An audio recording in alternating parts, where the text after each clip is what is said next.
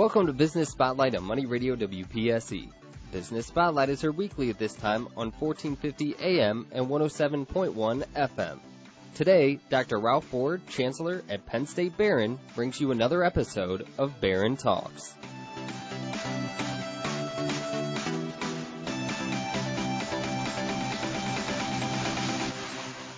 Welcome to Behrend Talks. I'm Chancellor Ralph Ford, and on Behrend Talks we have discussions with people in our Penn State Behrend community.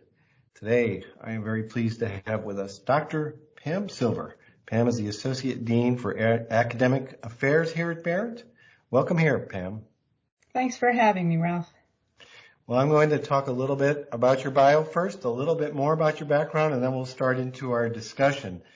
Okay. You hold the rank of Professor of Biology. You have your PhD in biology and a master's in botany from the University of South Florida and a bachelor's in biology from Trenton State College, which I believe now has a, a whole new name. They don't doesn't exist under that name anymore. Uh, it's Rowan, is that correct? No, it's the College of New Jersey now. Ah, it's the College of New Jersey. Uh, either way, you came to Behrend in 1993 after teaching for two years at the University of South Florida. Your research focuses on the ecology of lake streams and wetlands and the study of aquatic insects. You have a very distinguished academic record. For 13 years, you served as the editor-in-chief of Freshwater Science, a peer-reviewed journal. So again, welcome here. Thanks. I'd like to start out and just, you know, tell us a bit about your pathway here to Behrend. How did you end up here at uh, Penn State Erie, the Behrend College back in 1993? That was a pretty convoluted path. Um, I guess once I, I finished my, my PhD, my husband said, we're going to move. Um, and I want to move north and Behrend offered me a job. So that part of the path was straightforward.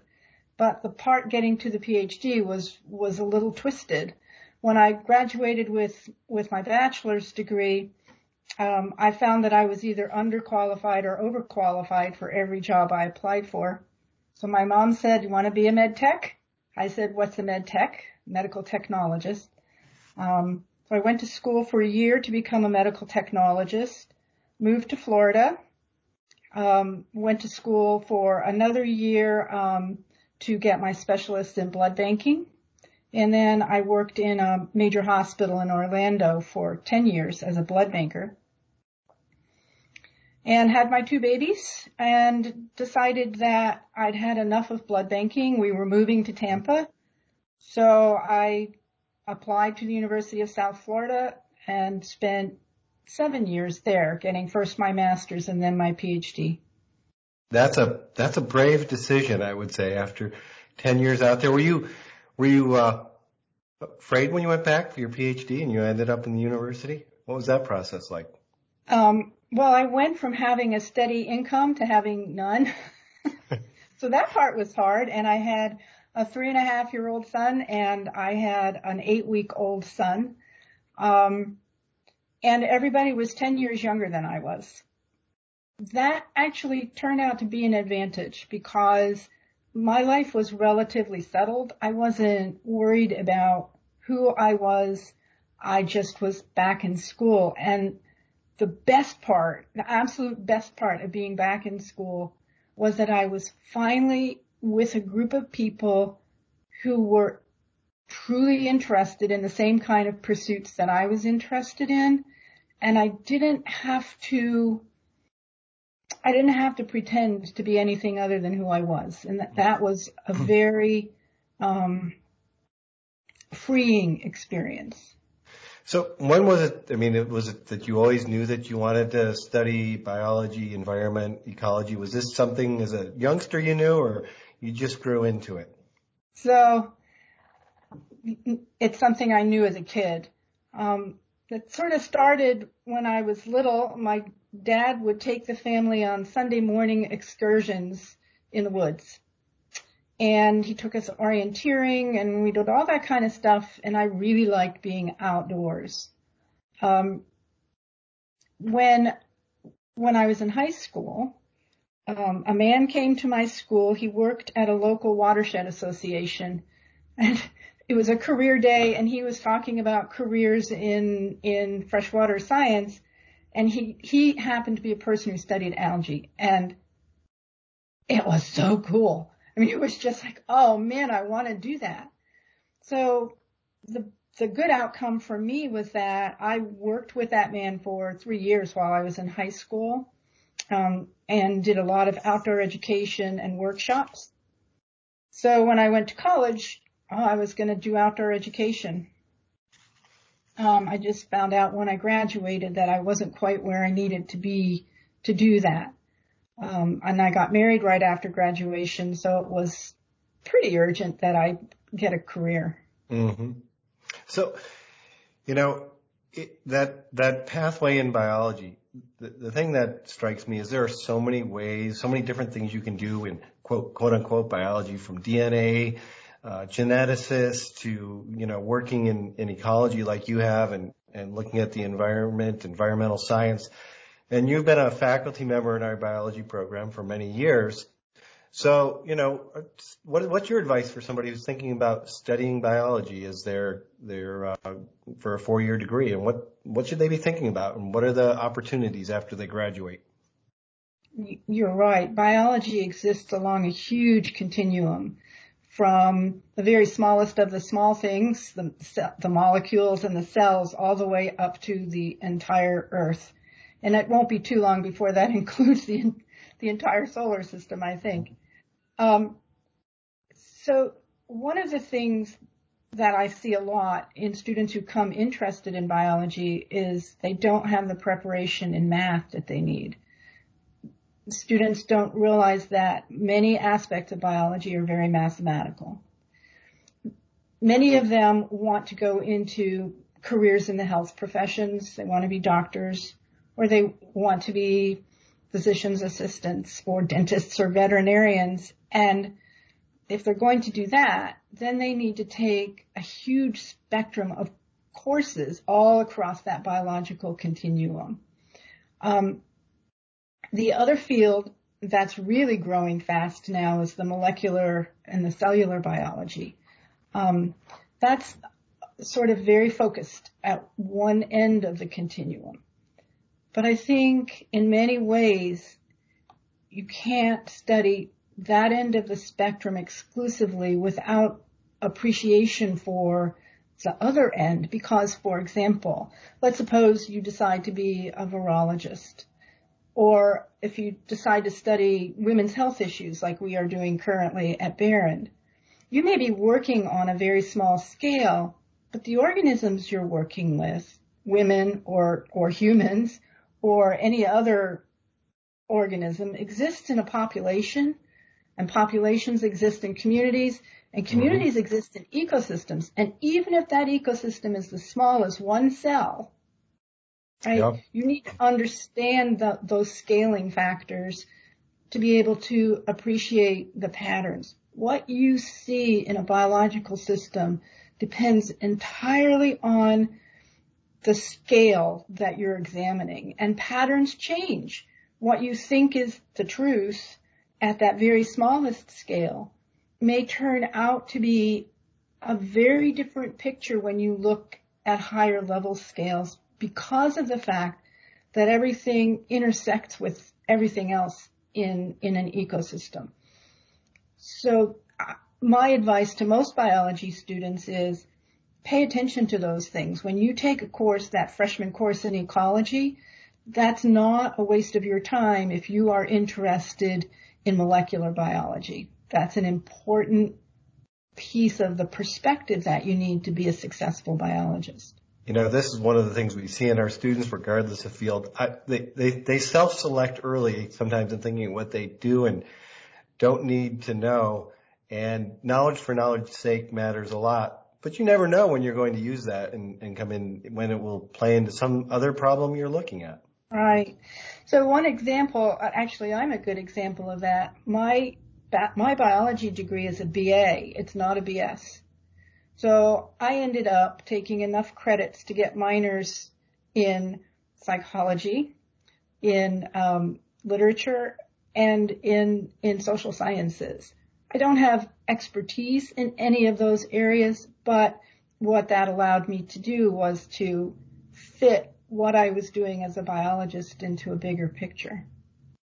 You know, one of the things I don't want to get want to get too uh, technical, but that I always appreciated from the engineering mathematical side is that I, I used to do a lot of work in simulation as well. But even just using differential equations to do some of the basic population dynamics modeling and how populations grow and shrink and become, you know, oversaturated or they start to use too many resources.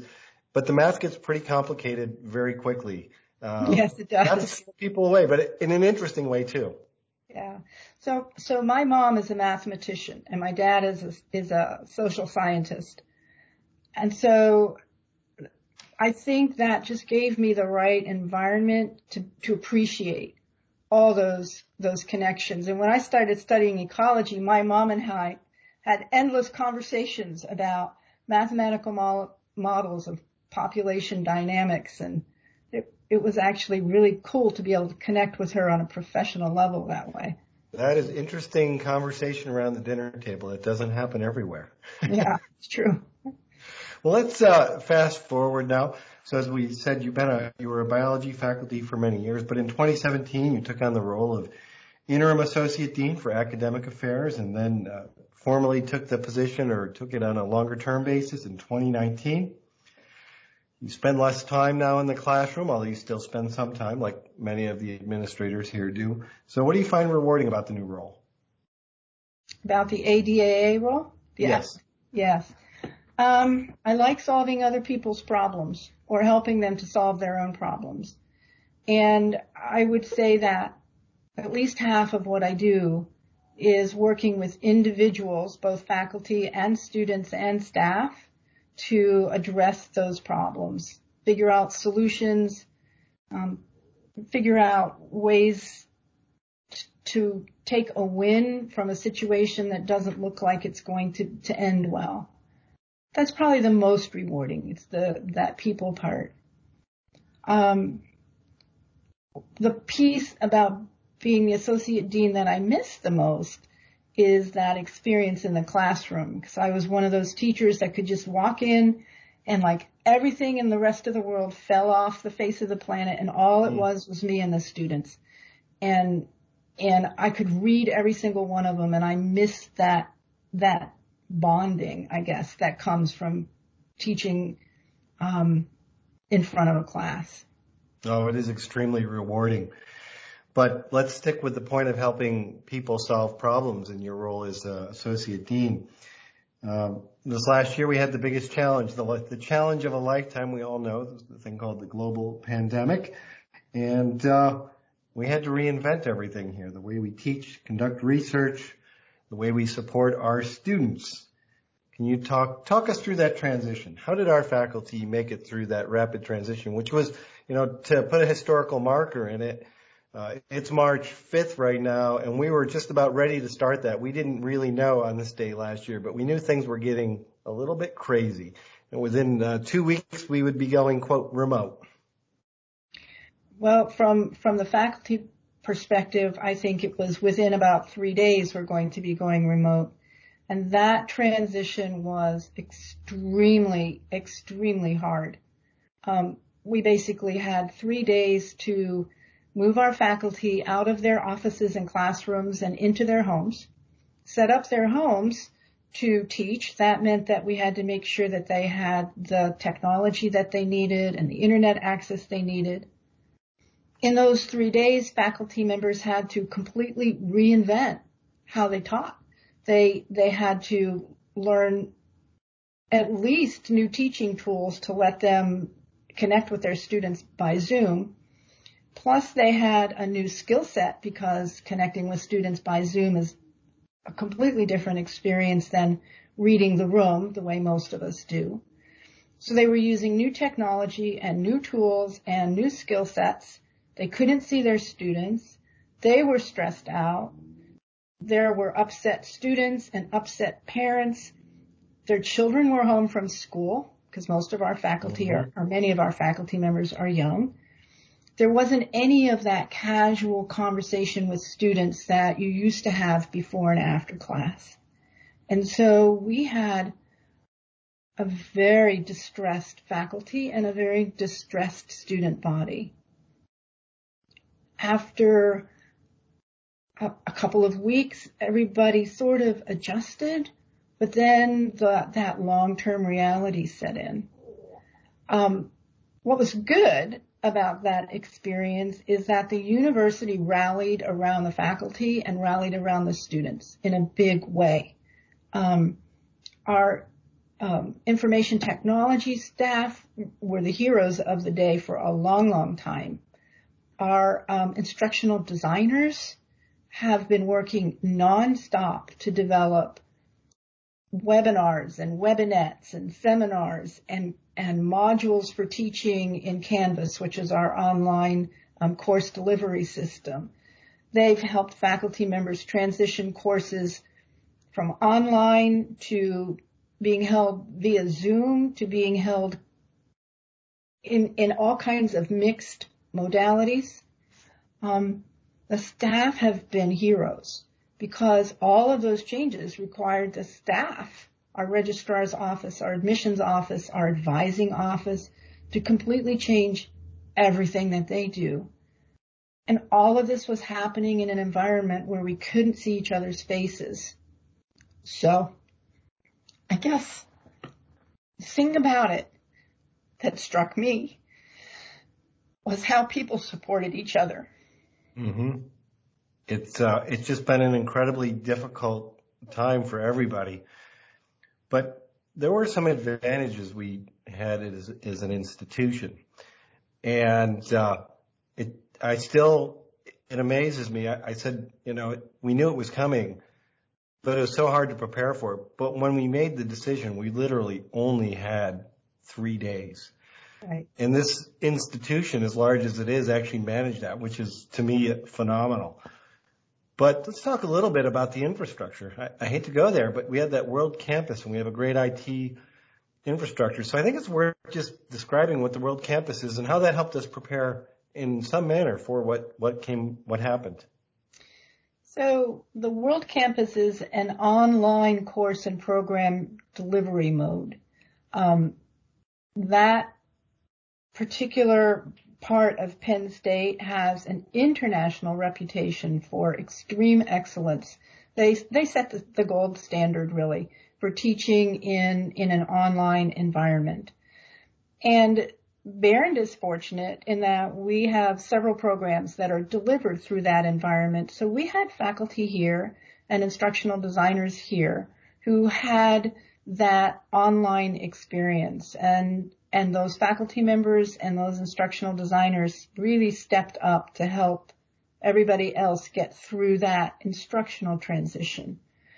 The other thing that having World Campus meant was that we had expertise at the university level in how to do online instruction. So there was significant leadership that that that had always existed in the university, but that we didn't necessarily see at Behrend because before the pandemic, we were able to sort of operate within our own ecosystem. Mm-hmm. So what the pandemic has done is forced the entire university to operate as a really big ecosystem. Um, and it's exposed places where we have expertise that could be shared that we didn't realize, right, the expertise existed somewhere that we didn't know it, it was there. And so what that meant was that when the university rallied around the faculty and the students, um, all of that expertise was became available for for anyone in the university to use. Um, and I don't think we could have done that without World Campus to lead us through the the initial phases of that. Yeah, it really it proved uh, it proved invaluable. But even so, you know, I wanted to get to a particular thing that I think everyone has struggled with across the country, but our faculty maybe have developed some interesting ways to address. And that's, the, you know, in a traditional classroom, you get to see somebody's face, their expression. Now they're looking at this checkerboard square of sometimes a hundred students or even 10, you know, we all struggle with that. So how do they accommodate for, for understanding how the students are reacting to what they're saying? That human touch that's lost through the screen. Because they've come up with ways to do it, I believe. They have.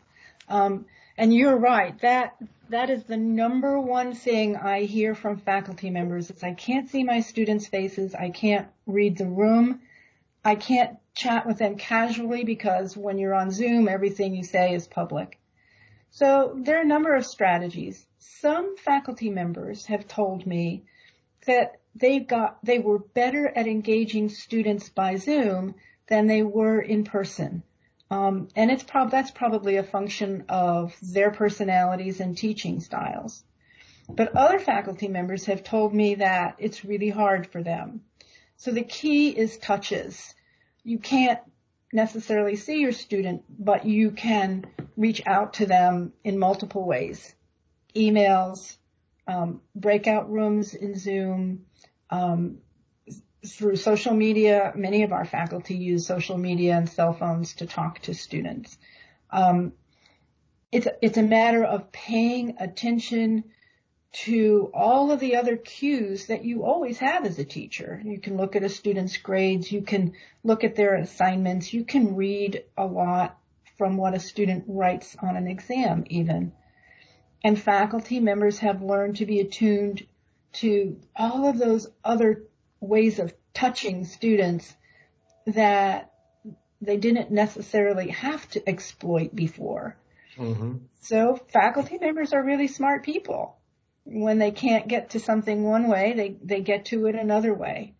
Um, and so there's been a lot of transitioning and acquiring of new tools and of just paying attention to everything that's happening w- with your students.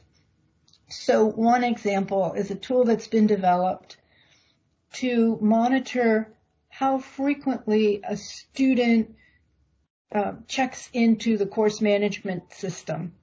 Um, are they clicking? Are they are they using their mouse in there and navigating around? And we can tell when a student is way behind in clicks, if you will. They're yep. they're not doing what they need to do. We can tell when when they're doing what they need to do, but they're not succeeding. So that tells us a different thing than just not participating then we have our entire advising infrastructure. Um, we have several very large pieces of software that help us follow students that way. And we developed a pipeline. So when a faculty member notices that a student appears to be struggling, we now have something that we call the CARES team, which can help that, that basically wrap itself around the student. Identify the problem. Mm-hmm. Is this um, a mental health problem? Is this um, a physical problem? Is this an academic problem? And who needs to be on board helping that student right now? So all of those things together have actually provided a pretty robust safety net for students and had the additional benefit of helping faculty members understand different ways that they can monitor their students' success than just reading them in the classroom. Yeah, I think it's the the uh, you, you talked about a lot there, but I think one thing we can be very proud about is that CARES team that you put together. It's reached out to help students in so many situations, uh, and to your point when we started, it's helping people solve problems through this pandemic. You know, one thing I wanted to ask you to talk about as well is you oversee an area called the Center for Teaching and E-Learning Initiatives, and we've got a great team here on campus that just helps faculty teach, generally speaking, improve their teaching, but they've been really, uh, really active and busy throughout this time. They've been super active. I, I do want to say that I can't take complete credit for that CARES team. Um, there was a whole team of people, ACPC and Student Affairs and Residence Life, everybody pulled together on that one. Yep. Excellent point, and, and fully, fully noted that we, it, it, takes a village and a team. But uh, let's say that you've been very passionate about it, and that, as many have. True. Yeah. So um, I'm sorry. What was what was I supposed? Uh, Center for Teaching, uh, Center for Teaching and E-Learning Initiative that you oversee. It's a great team over there that help our faculty on a day-to-day basis improve their teaching, but have been ever so important during this pandemic. So, what happened um, during the as a result of the pandemic is that our our CTEI team, both uh, in the classroom pedagogy faculty development team as well as the instructional designers um, formed this giant safety net that spanned across the entire university. Um, our members were very active um, at the university level, and and they just if a faculty member said they needed a tool to be able to do X, that team was right there helping them with it. They developed um, web pages called Keep Teaching, and there were um, web pages that, from the student's perspective, Keep Learning, that had all of the resources that people could amass um, available. And then they taught pe- the faculty how to use those resources. Um, they've been on call, I think, probably 24/7 now for for a year, um, and they've created a wonderful community that is still working, um, mm-hmm. even though now we've kind of figured things out. They're still out there providing support and and more tools. Well, as I said earlier, you know, we are recording this on uh, March 5th, 2021. The world is uh, still, you know, we still have this very significant pandemic going on, but case drops, uh, case counts, new cases each day are dropping. But we've also got this wonderful thing called the vaccine that is a product of your field of biology as well, which is a, a modern marvel. It is a it is a true wonder what we've been able to do. But all of that being said, this gives us hope towards the future. So now as we're looking, uh, things are starting to feel a little bit different. And for the summer, we're planning a transition.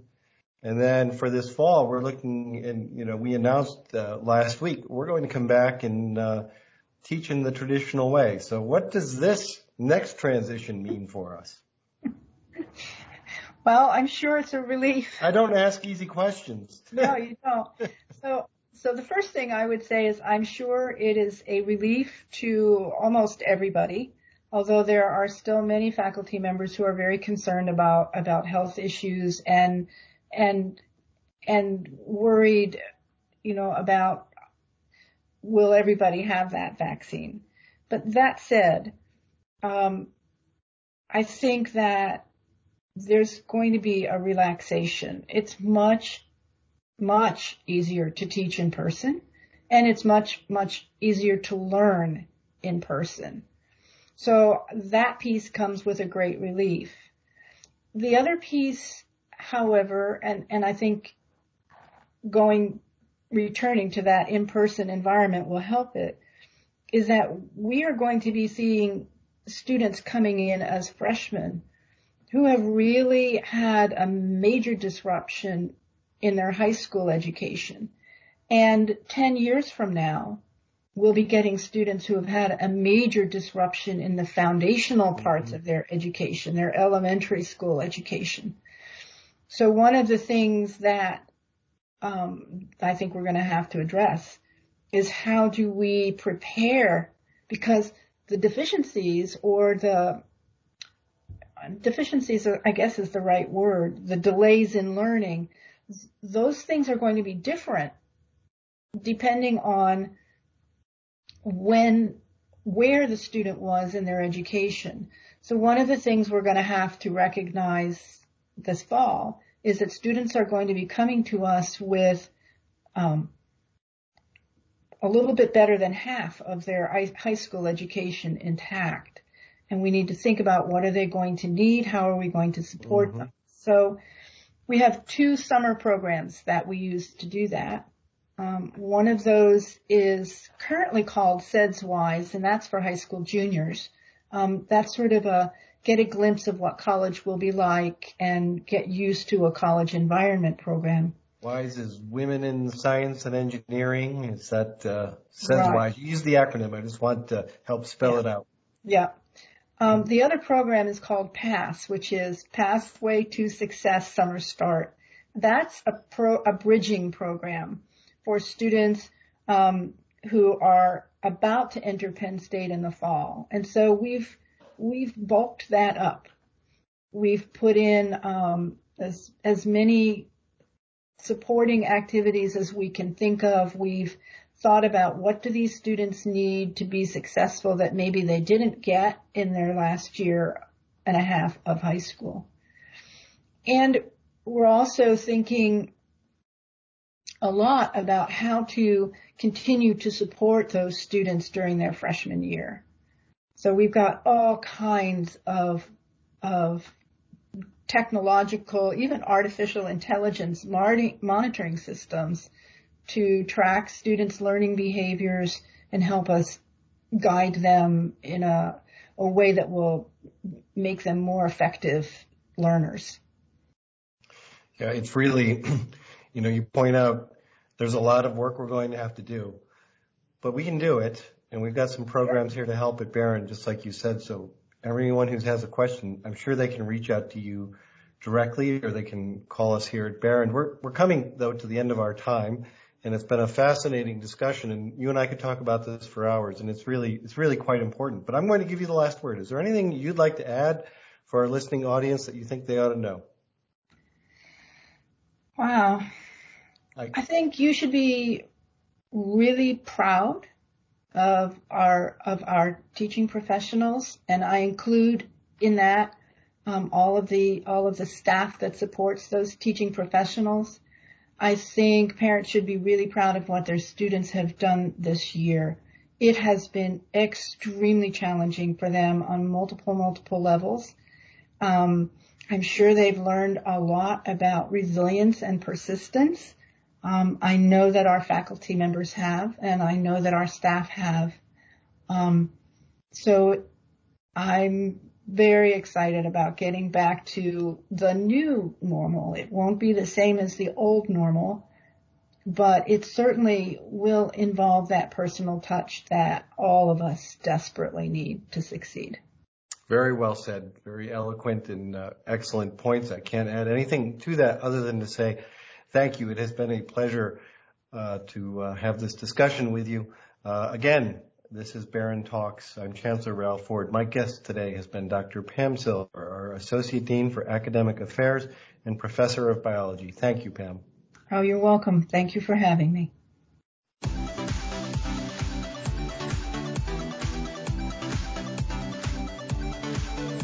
Thanks for listening to Business Spotlight on Money Radio WPSC. Join us again on Saturday morning at 9:30 a.m. for an encore presentation of Behrend Talks with Dr. Ralph Ford. Chancellor of Penn State Behrend.